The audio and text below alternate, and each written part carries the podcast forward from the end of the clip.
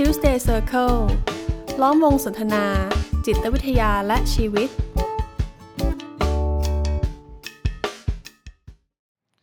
แค่สองข้อนี้ก็มีมิติที่แบบหลากหลาย พอสมควรเลยนะครับ ถ้าอย่างนั้นแบบข้ามไปอีกข้อหนึ่งดีไหมผมอยากรู้แล้วว่าข้อ 3 นี่เป็นเรื่องเกี่ยวกับอะไรนะครับ ได้เลยค่ะ ข้อ 3 นี้เป็นเรื่องของความรับผิดชอบนะคะ หรือ responsibility นะคะนักจิตวิทยาเนี่ย ก็ต้องให้คุณค่าความสำคัญนะคะ ในเรื่องความรับผิดชอบต่อตัวผู้รับบริการ ต่อสังคมโดยรวมเนาะต่อวิชาชีพนะคะแล้วก็สุดท้ายคือต่ออความเป็นเรียกว่าอะไรวิทยาศาสตร์ละกันเนาะถ้าพูดถึงว่าในสายงานของเราก็เป็นสายงานทางวิทยาศาสตร์นะคะ เพราะงั้น มันไม่ใช่แค่ว่าเรามีความรับผิดชอบต่อแค่ตัวเอง หรือผู้รับบริการอย่างเดียวเนาะแต่ว่าคงมีรอบข้างที่เกี่ยวกับการทำงานแทบทั้งหมดนั่นแหละที่ที่เราควรจะคำนึงถึงและมีความรับผิดชอบในเรื่องนี้ด้วยเนาะเพื่ออะไรกันนะคะ เพื่อว่าเราจะได้หลีกเลี่ยง หรือว่าป้องกันการเกิดอันตรายบางอย่างเนาะหรือการใช้การใช้ความรู้ทักษะที่อาจจะเรียกว่าไม่เหมาะสมอ่าหรือว่าสุดท้ายแล้วมันอาจจะกลายเป็นให้โทษมากกว่าที่จะให้คุณ เนาะเพราะงั้นการที่เราตระหนักรู้ว่าการที่เราทำงานเนี่ยเรามีส่วนที่ต้องรับผิดชอบต่อใครบ้าง การที่เราจะตัดสินใจทำอะไรลงไปอย่างเงี้ยค่ะ มันก็จะทำให้ต้องตระหนักมากขึ้นอะก่อนที่จะตัดสินใจเนาะอะอย่างคร่าวๆนะคะ อย่างนึกถึงเวลาที่แบบเวลาการเขียนบทความอย่างนี้นะคะ หรือว่าการเผยแพร่ด้วยส่วนหนึ่งเนาะอันนี้ความรับผิดชอบต่อสังคมเนี่ยก็จะเป็นจุดที่ต้องคอนเซิร์นว่าเรากำลัง เผยแพร่ความเข้าใจแบบไหนให้กับให้กับคนอื่นได้รับรู้อะค่ะ เราก็จะต้องมาเช็ครีเช็คหรือแม้แต่ว่าเออข้อมูลที่เราได้รับมาถูกต้องไหม คือปัจจุบันนี้เนาะมันก็อาจจะมีแบบลักษณะการแชร์ข้อความหรือว่าการใช้โซเชียลมีเดียที่ค่อนข้างเยอะ โดยที่การแชร์ข้อมูลที่แบบอาจจะไม่ตรงกับความเป็นจริงอย่างเงี้ยค่ะ ส่วนหนึ่งก็เป็นความรับผิดชอบของตัวเราเองด้วยเหมือนกัน ในการที่เราจะสื่อสารทั้งเกี่ยวกับวิชาชีพของเราเอง หรือว่าเกี่ยวกับสายงานให้มีความตรงไปตรงมา แล้วก็รับผิดชอบทั้งวิชาชีพของเรา แล้วก็รับผิดชอบต่อสังคมนะคะในข้อของจรรยาบรรณเนี่ยมันมีการกล่าวถึงเรื่องความคอนเซิร์นเรื่องความเป็นวิทยาศาสตร์คำนี้มันอาจจะแบบเป็นคำที่เข้าใจยากแล้วก็แบบไม่ค่อยคุ้นในบ้านเราอะแต่ว่าถ้าเกิดจะขยายความก็คือ เราต้องตระหนักว่างานทางจิตวิทยาไม่ใช่ศาสตร์ลึกลับ มันไม่ใช่ไม่ใช่คำแนะนำบนพื้นฐานประสบการณ์ชีวิตของตัวนักจิตวิทยาที่จะถ่ายทอดที่จะแบบโอ้ชวนคนแก้ปัญหาบนพื้นฐานของประสบการณ์ พี่เจออย่างนี้มาน้องทำอย่างนี้เถอะมันจะอืมไม่ใช่การทำงานแบบนั้น แต่ว่าการที่เราจะพาคนคลี่คลายจากปัญหาจากเรื่องหนึ่งไปสู่อีกเรื่องหนึ่งจากขอบเหวหนึ่งไปสู่ทางออกเนี้ยมันต้องมีแผนที่ที่เป็นหลัก วิทยาศาสตร์ หรือว่า approach ทฤษฎีบางอย่าง ไม่ไม่ใช่ตัวนักจิตวิทยาเหมือนโหเราแบบนั่งทางในอะแล้วเราอ่าปั้นแต่งทฤษฎีเนี้ยขึ้นมาด้วยตัวเองเลยอืมแล้วกระบวนการนั้นน่ะเอ่อที่เราทำงานอยู่บนแผนที่ทิศทางของการทำความเข้าใจจิตใจบางอย่าง มันต้องชี้วัดได้ถึงประโยชน์ถึงความคืบหน้าในในกระบวนการที่เอ่อมันประเมินได้จริงว่า เอ้ยตอนเนี้ยกระบวนการมันเป็นไปเพื่อประโยชน์ของ ผู้รับบริการอยู่นะ มันกำลังมี movement ทิศทางที่จะเคลื่อนที่ยังไง ถ้าเกิดว่าเราประเมินแล้วว่าเฮ้ยทิศทางที่เราใช้ approach ที่เราถนัด ความสามารถมันมันลิงก์กลับไปหมดเลย ความสามารถทฤษฎีที่เราเชี่ยวชาญเนี่ยมันอาจจะไม่เหมาะกับทั้งปัจจัยชีวิต กับทั้งบุคลิกภาพ กับทั้งทัศนะ หรือกับโจทย์ของผู้รับบริการแล้วล่ะ เราจะมีจุดประเมินเป็นหมุดหมายของการทำงานเรายังไงว่า อ้าวเคสนี้เกินมือ เราควรจะส่งต่อหาใคร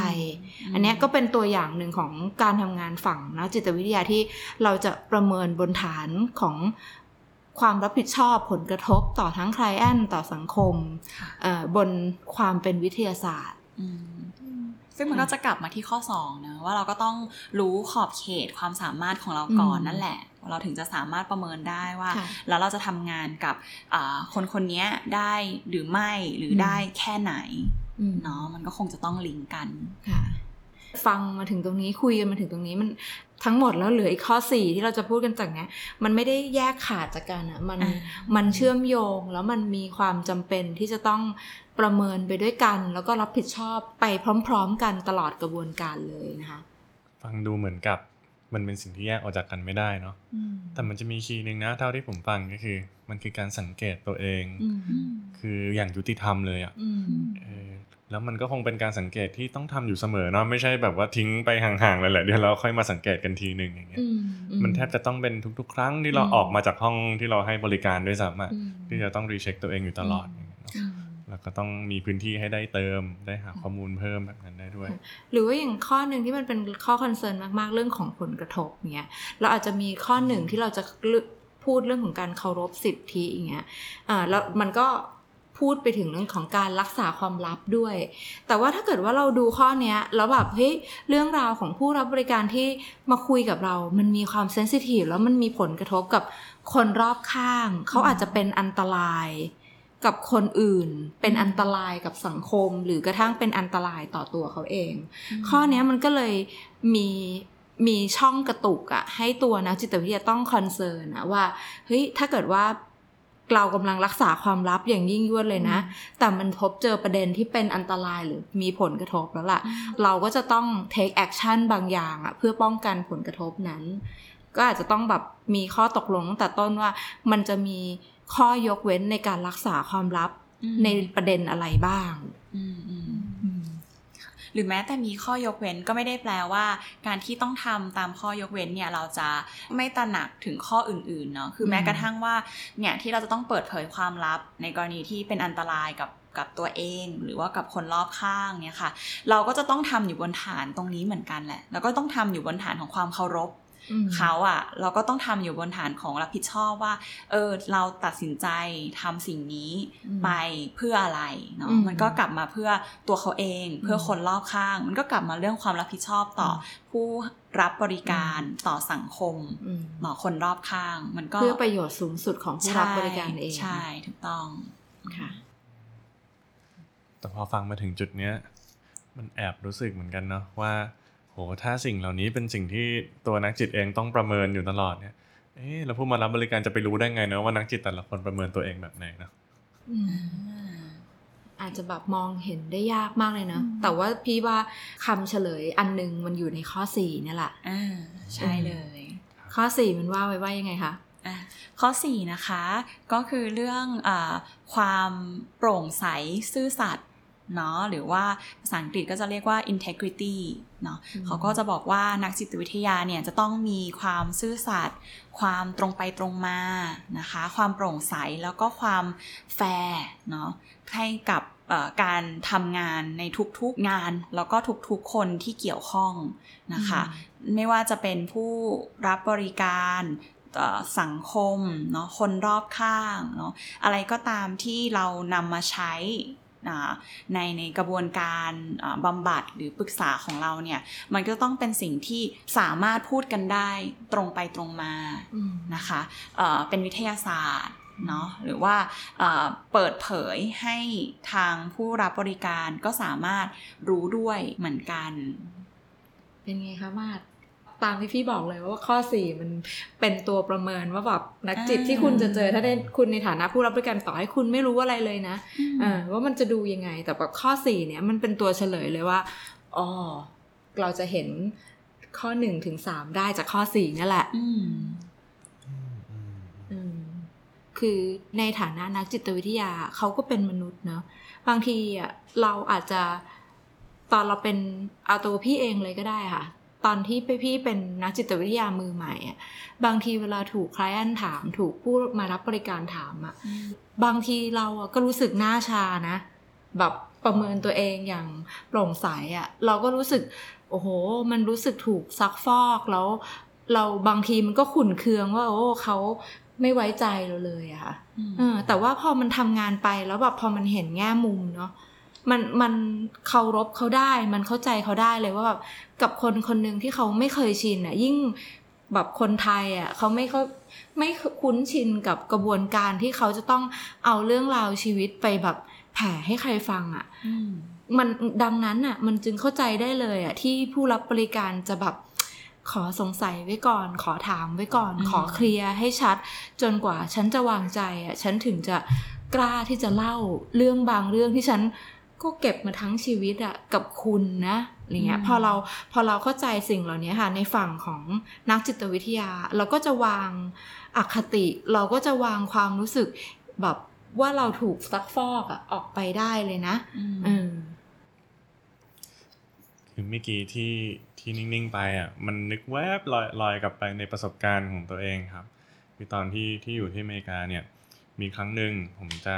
เหมือนเข้าไป observe แล้วกันครับ เป็นรุ่นพี่ที่กำลังฝึกงานอยู่ สมัยตอนนั้นผมเพิ่งจบปตรีเองอะไรอย่างเงี้ยแล้วก็ผมเฮ้ยได้เหรอพี่ที่จะเข้าไป observe อะไรอย่างเงี้ยสุดท้ายนะสิ่งที่รุ่นพี่คนนี้ทำนะเขาก็คุยกันเป็นนักจิตเป็นนักจิตวิทยาอเมริกากับคนอเมริกานะครับอืมเขาก็พูดว่าเขาเป็นนักจิตวิทยาฝึกหัดนะกำลังอยู่ในการหัดหัดมาเท่านี้ชั่วโมงอืมแล้วก็เรื่องที่จะคุยกันไม่ใช่เรื่องที่เชี่ยวชาญเลย แต่ผมอะตั้งใจอ่านเรื่องนี้มาก ๆเลยนะ แล้วก็ เดี๋ยวจะกลับไปคุยกับอาจารย์ด้วย แล้ววันเนี้ยก็มีน้องผมอะขอมาดูอีกหนึ่งคนแบบว่า ถ้าคุณไม่สบายใจแบบ เดี๋ยวจะไปเปลี่ยนให้เป็นมาเป็นอาจารย์ตอนนี้ได้เลยนะอืมเออแล้วสุดท้ายอะผู้มารับบริการเขาก็บอกว่า ยินดีนะ ยินดีให้คุณดูแล้วก็ยินดีให้น้องคุณได้เรียนรู้อะไรอย่างเงี้ยอืมเออแล้วเขาก็บอกผมขอบคุณคุณมาก ๆ นะ ที่แบบว่ารู้ทั้งหมดนี้แล้วก็ยังให้โอกาส เออให้ให้โอกาสผมอะไรเงี้ยอืมเดี๋ยวเราจะไปด้วยกันอะไรเงี้ยครับอืมแล้วผมก็ยังคงจำภาพเซกชันวันนั้นเลยนะว่า เออเนี่ยมันมันงดงามเนาะกับสัมพันธภาพที่มันเริ่มแบบนั้นอะไรเงี้ยคือเวลาเห็นนุ่นพูดมาแล้วมันย้อนกลับไปในในวันแรกๆที่ได้เห็นอย่างเงี้ยครับอืมอืมคือคือเราอะอาจจะแบบรู้สึกไม่ชอบอะด้วยเนเจอร์อาจจะเราไม่ชอบกฎ ไม่อยากท่องจำกฎอะไรเยอะแยะอย่างเงี้ยเราก็จะบอกว่า เฮ้ย เราแบบมีใจปรารถนาดีอ่าเรามีคุณธรรมจริยธรรมอืมก็ได้นี่หว่า เราไม่จำเป็นจะต้องท่องจำจรรยาบรรณอะไรหรอก แต่สำหรับพี่เนาะพี่ว่ามันเป็นความสุ่มเสี่ยงอะเพราะเมื่อไหร่ก็ตามที่มัน subjective มากๆ มันไม่ได้แยกย่อยข้ออย่างเงี้ย มันมีความลางเลือนที่เราจะกำหนดทิศทางของตัวเอง ที่จะประเมินที่จะชี้ชัดได้ มันจะมีความโอนเอียงไปในทางอคติแล้วเชื่อว่าเราเนี่ย ตั้งมั่นดีแล้วเรามีคุณธรรมกับคนที่เรากำลังจะดูแล เรามีเมตตา เราอ่อนน้อมพอแล้ว แต่ว่าในประสบการณ์การทำงานน่ะพี่พบว่ามันจริงบางส่วนอ่าไอ้แต่ไอ้บางส่วนที่ไม่จริงเนี่ย มันคือการแบบไม่เท่าทันน่ะ แล้วมันเกิดอันตราย ดังนั้นการที่เราแบบทำความเข้าใจจรรยาบรรณแต่ละข้อให้ชัด แล้วก็กลับผนึกเอามันกลับมาหลอมรวมเป็นชีวิตและการทำงานเลยเนี่ย มันเซฟทั้งต่อตัวเราเอง แล้วก็ต่อผู้รับบริการซึ่งจริง ๆ แล้วแบบพอมันกลับมาดูนี่มันคือเป็นความนอบน้อมต่อชีวิตต่อคนที่เราจะเจอด้วยเลยนะ อืมอันหนึ่งที่รู้สึกว่าเป็นประเด็นที่สำคัญเนาะที่เมื่อกี้ปูนปูนพูดขึ้นนะคะ คือ แม้แต่การตัดสินใจของเราที่ทำไปด้วยเจตนาดี แต่ไม่เท่าทันเนี่ย บางทีก็อาจจะก่อให้เกิดเหมือนกับการละเมิดหรือว่าการคุกคาม หรือแม้แต่เป็นอันตรายต่ออมทั้งกับตัวเราเองอืมแล้วก็คนอื่นด้วยเหมือนกันนะคะ จรรยาบรรณมันก็เลยกลายเป็นหลักยึด เพื่อที่เราจะได้คอยเช็ครีเช็คกับตัวเองอยู่ตลอดว่าเออเรายัง มีคุณภาพประมาณนี้ไหมอืมอยู่ในขอบข่ายที่เราทำทุกอย่างอย่างเดินก้าวเดินไปอย่างมั่นใจได้หรือเปล่าอะค่ะอืมประมาณนั้นแล้วน้องนุ่นคิดว่ามันฟังดูแบบโอ้โหแบบศีลธรรม จริยธรรมอืมมันดูเป็นกฎอะไรบางอย่างเนาะอืมแต่ว่าสำหรับนุ่นนะนุ่นมองว่าเอติกเนี่ยมันไม่ใช่เรื่องแบบขาวดำอะค่ะมเออมันไม่ใช่ว่ามีกฎกี่ กี่ข้อต้องอืมจำให้หมดต้องทำให้ได้ละเมิดไม่ได้อืมอะไรอย่างเงี้ย แต่นุ่นมองว่ามันเป็นการเอ่อเป็นเป็นเชิงป้องกันมากกว่าอืมเนาะเรารู้ว่าเอ่อการทำสิ่งนี้จะนำไปสู่อะไร ได้ผลที่มันไม่โอเคอย่างไรเนาะอืมแล้วก่อนที่เราจะปล่อยให้มันเกิดขึ้นโดยความไม่รู้ โดยแม้แต่ความปรารถนาดีความหวังดี เนี่ยอะเราจะได้เราจะได้เห็นมันชัดอืม นะก่อนแล้วเราก็จะได้เลือกตัดสินใจอืมทำอะไรบางอย่างที่จะเป็นการป้องกันน่ะอืไม่ให้เอ่อไม่ให้ผลลัพธ์ที่ไม่โอเคมันเกิดขึ้นในท้ายอืมที่สุดนะเนาะเพราะงั้นอย่างที่บอกว่ามันคงไม่ใช่เรื่องกฎเรื่องความขาวดำแต่ว่ามันคือการที่เราเราทำงานอย่างไรมากกว่าเราเห็นว่าการกระทำของเรามันจะให้ผลอย่างไรอืมและเราจะทำอย่างไรให้มันเป็นการป้องกันตรงนั้นให้ได้ดีที่สุดอื มากกว่า เหมือนเป็นแผนที่ชัดอืมๆที่เราจะเป็นเกณฑ์ที่จะเอาไว้สำรวจตัวเองอืมสำรวจการทำงานของตัวเอง เพื่อที่จะให้ประโยชน์สูงสุดเกิดขึ้นกับผู้รับบริการของเรา ฝั่งผู้รับบริการเขาก็จะได้ถ้าทำความเข้าใจสิ่งเหล่านี้มันก็คือการเพื่อที่จะพิทักษ์สิทธิ์ ถ้าพูดภาษาบ้านๆก็คือ ไหนๆเราก็ต้องเสียตังค์แล้วอะ มันเสียเวลาจะไปหานักจิตวิทยาของเราแล้วอะ อย่างน้อยเราก็ต้องได้รับบริการที่มันดีที่สุดที่มันตรงที่สุดกับเราอะค่ะ อืมก็คุยเนื้อหานี้มาเนี่ย ผมว่าในฐานะที่ผมก็เป็นนักจิตวิทยาการปรึกษาคนหนึ่งนะมันได้กลับมาทวนอะไรที่ที่มีค่าเหมือนกันนะที่บางทีเราก็อาจจะตกหล่นไปพอในระยะเวลาที่เราทำงานยาวนานอย่างเงี้ยครับเออก็กลับมา เออเดี๋ยวจะกลับไปเริ่มต้นแบบนี้ด้วยเหมือนกันเนาะเราก็เชื่อว่าถ้าใครที่ฟังรายการเราอยู่ แล้วเป็นนักจิตวิทยา ไม่ว่าจะเป็นนักจิตคลินิกจิตปรึกษาอืมหรือจะเป็นจิตประยุกต์ก็เถอะอืมเชื่อว่าก็น่าจะได้กลับมาทบทวน แล้วก็กลับมายิ้มเลยเนาะกับจรรยาบรรณที่ว่าเออมันก็มีค่าและมีความหมายในตัวมันเองนะครับ ส่วนในฐานะของผู้ฟังที่อาจจะไม่ได้เป็นนักจิตวิทยาเลยอะแน่นอนแหละพี่ปูนพูดไปแล้วว่ามันคือการพิทักษ์สิทธิ์นะอืมแต่ไกลอีกอันหนึงที่ผม คิดเร็วๆแล้วกันว่าอะการกว่าจะได้นักจิตมาให้ท่านผู้ฟังสักหนึ่งท่าน สักหนึ่งคนที่มีคุณภาพเนี่ยโอ้มันก็มีการคำนึงเบื้องหลังอะไรกันประมาณนี้เลยนะอืมอาจจะเหมือนเป็นการมาอธิบายแล้วกันครับว่าเบื้องหลังที่จะสร้างนักจิตขึ้นมาเป็นนักจิตที่ดีสักหนึ่งคนเนี่ยมีอะไรอยู่บ้าง ถ้าเป็นสำหรับพี่เนอะพี่อาจจะ อาจจะเป็นทัศนคติส่วนตัวของพี่เองเนี่ยพี่ว่าเรื่องทักษะเรื่องความสามารถเรื่องเทคนิคของนักจิตวิทยามันเป็นเรื่องที่เติมกันวันแล้ววันเล่าอะแต่จุดตั้งต้นน่ะคือจรรยาบรรณเนี่ยแหละของการเป็นนักวิชาชีพที่มันจะทำให้เราเนี่ยได้ไปเติมสิ่งที่มันมีค่ากลับเข้ามา ถ้าเกิดว่าเริ่มต้นตรงนี้ไม่ได้เนาะแบบทั้งสัมพันธภาพทั้งความตรงความ มั่นคงที่จะทำงานที่มันจะสร้างประโยชน์ให้กับผู้คนเนี่ยมันก็จะลางเลือนค่ะ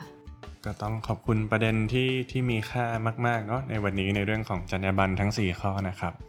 ก็เดี๋ยวครั้งต่อไปผมจะมาชวนสามสาวนี้คุยเรื่องอะไรกันต่อเนี่ย ก็ขอให้ติดตามกันต่อไปนะครับ ขอบคุณค่ะขอบคุณค่ะ Tuesday Circle ล้อมวงสนทนา จิตวิทยาและชีวิต